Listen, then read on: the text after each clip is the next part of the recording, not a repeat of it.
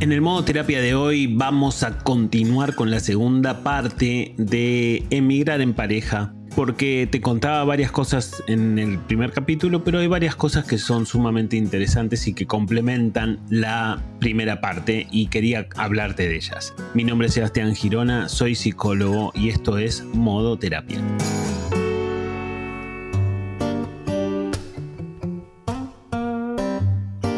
Te decía, en la primera parte hablamos de varias cosas, yo te contaba varias cuestiones que me parece que son interesantes a la hora de emigrar en pareja. Y hay algunas que aplican para emigrar solo, pero me parecía que hay otras que han quedado afuera y que también son realmente muy importantes y que pueden marcar la suerte del proyecto.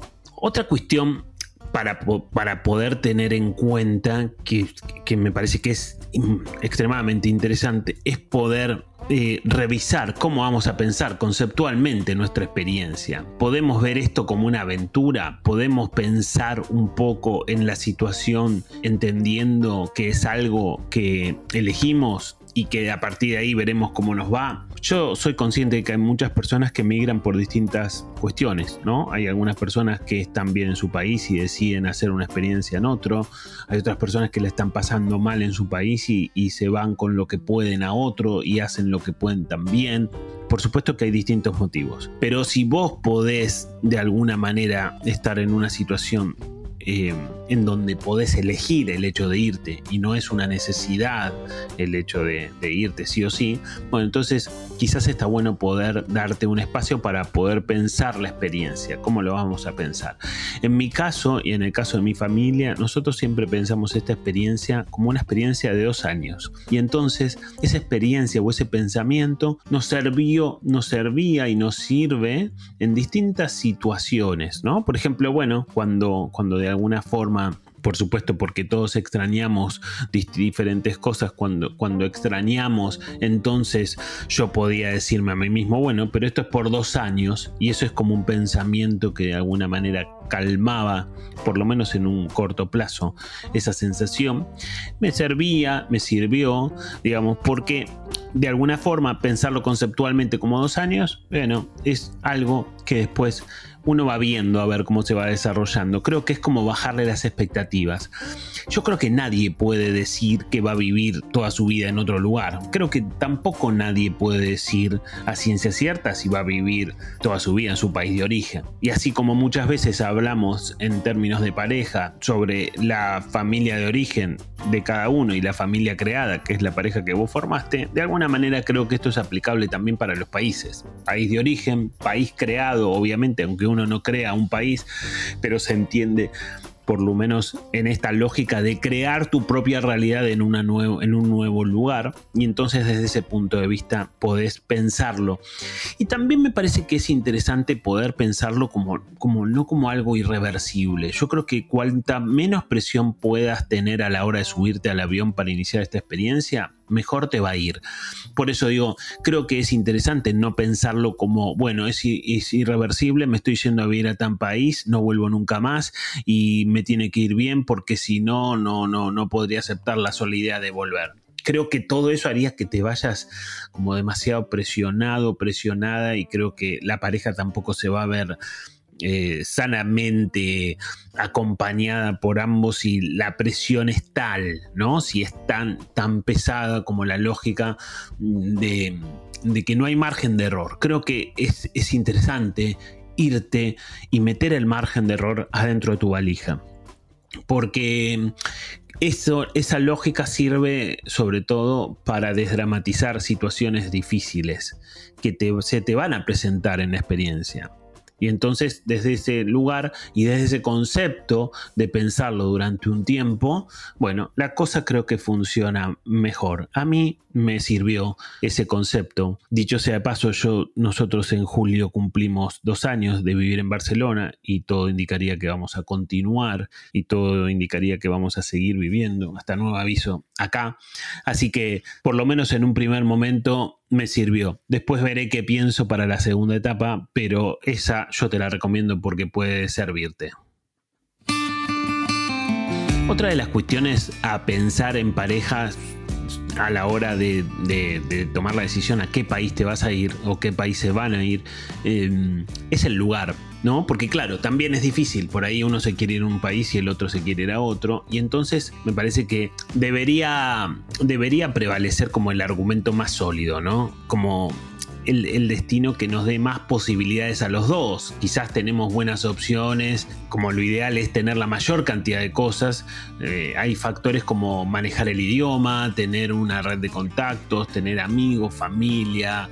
Bueno, eso me parece que eso siempre que haya como, como cosas en donde yo me pueda apoyar, aunque sea conceptualmente, ¿eh? Eh, aunque quizás después las cosas sean diferentes. Bueno, em, en un primer momento yo creo que puede servir, puede servir y puede también el hecho de que podamos decidir juntos a dónde nos queremos ir y coincidir puede fortalecer el nosotros de la pareja, que yo siempre lo nombro en modo terapia y si lo venís escuchando sabes de qué se trata. Y entonces desde ese punto de vista me parece que es importante. Otra de las cuestiones que también me parecen que son fundamentales es el tema de la identidad, es poder de alguna manera, por lo menos yo intentaría, tratar de mantener esa identidad. Es como que yo te diga, por ejemplo, bueno, ahí va Pedro el arquitecto, ahí va Claudia la carpintera, digamos, ¿no? O sea, muchas veces nuestro trabajo nos define y entonces eso forma parte de nuestra identidad. Por supuesto que lo que te estoy diciendo forma parte del ideal y a veces se puede y a veces no se puede. Pero si vos podés conservar tu identidad en otro país, por lo menos en el aspecto laboral o en, tu argentinidad, en lo que vos creas que se juegan muchas cosas importantes para vos en cuanto a tu identidad, creo que es importante y es una de las claves poder conservarlo. Y es importante que cada uno de los dos puedan conservar parte de su identidad. Entendiendo también que hay margen para ser alguien distinto, ¿no? No quiere decir que sea exactamente igual. Pero la base, la base, la esencia, quizás es, es necesario mantener. Si se puede, por supuesto. Quizás no la podés encontrar al principio, porque al principio quizás te toca trabajar de algo diferente a lo que venías haciendo en tu país de origen pero quizás lo puedas encontrar más adelante. Lo que está bueno es que no dejes de buscarlo, porque es necesario para que lo puedas encontrar. Y, si, quizás si tu identidad no está puesta en lo laboral, estará puesta en otras cuestiones o estará repartida entre varias, pero es importante tener en la cabeza, tener la lógica de continuar buscando esa identidad que tenías en tu país de origen y tratar de darle aspectos diferentes por otras cuestiones que vas a encontrar en tu país creado, como decíamos antes, y en tu país en donde, de llegada, por decirlo de alguna manera. ¿no? Y entonces, desde ese punto de vista, será interesante. Otra cuestión que de alguna manera se les va a presentar como pareja en, en esta nueva experiencia son las visitas va a haber amigos y va a haber familiares que van a visitarlos en este nuevo destino, en este nuevo eh, desafío que, que, juntos iniciaron. Y ahí también será necesario que ambos puedan ponerse de acuerdo y poder pensar cómo vamos a, administrar esas visitas, cuánto tiempo se van a quedar, van a venir más de tu lado, van a venir más del mío, cómo manejamos esto, cómo manejamos la estadía, se van a quedar con nosotros, se van a quedar en otro lugar, a veces la situación económica complica un poco la cosa y el hecho de poder tener un lugar diferente para quedarse puede ser un poco más peliagudo y entonces muchas veces la persona que llega del exterior termina quedándose en tu casa y entonces bueno, habrá que ver cómo se negocia eso.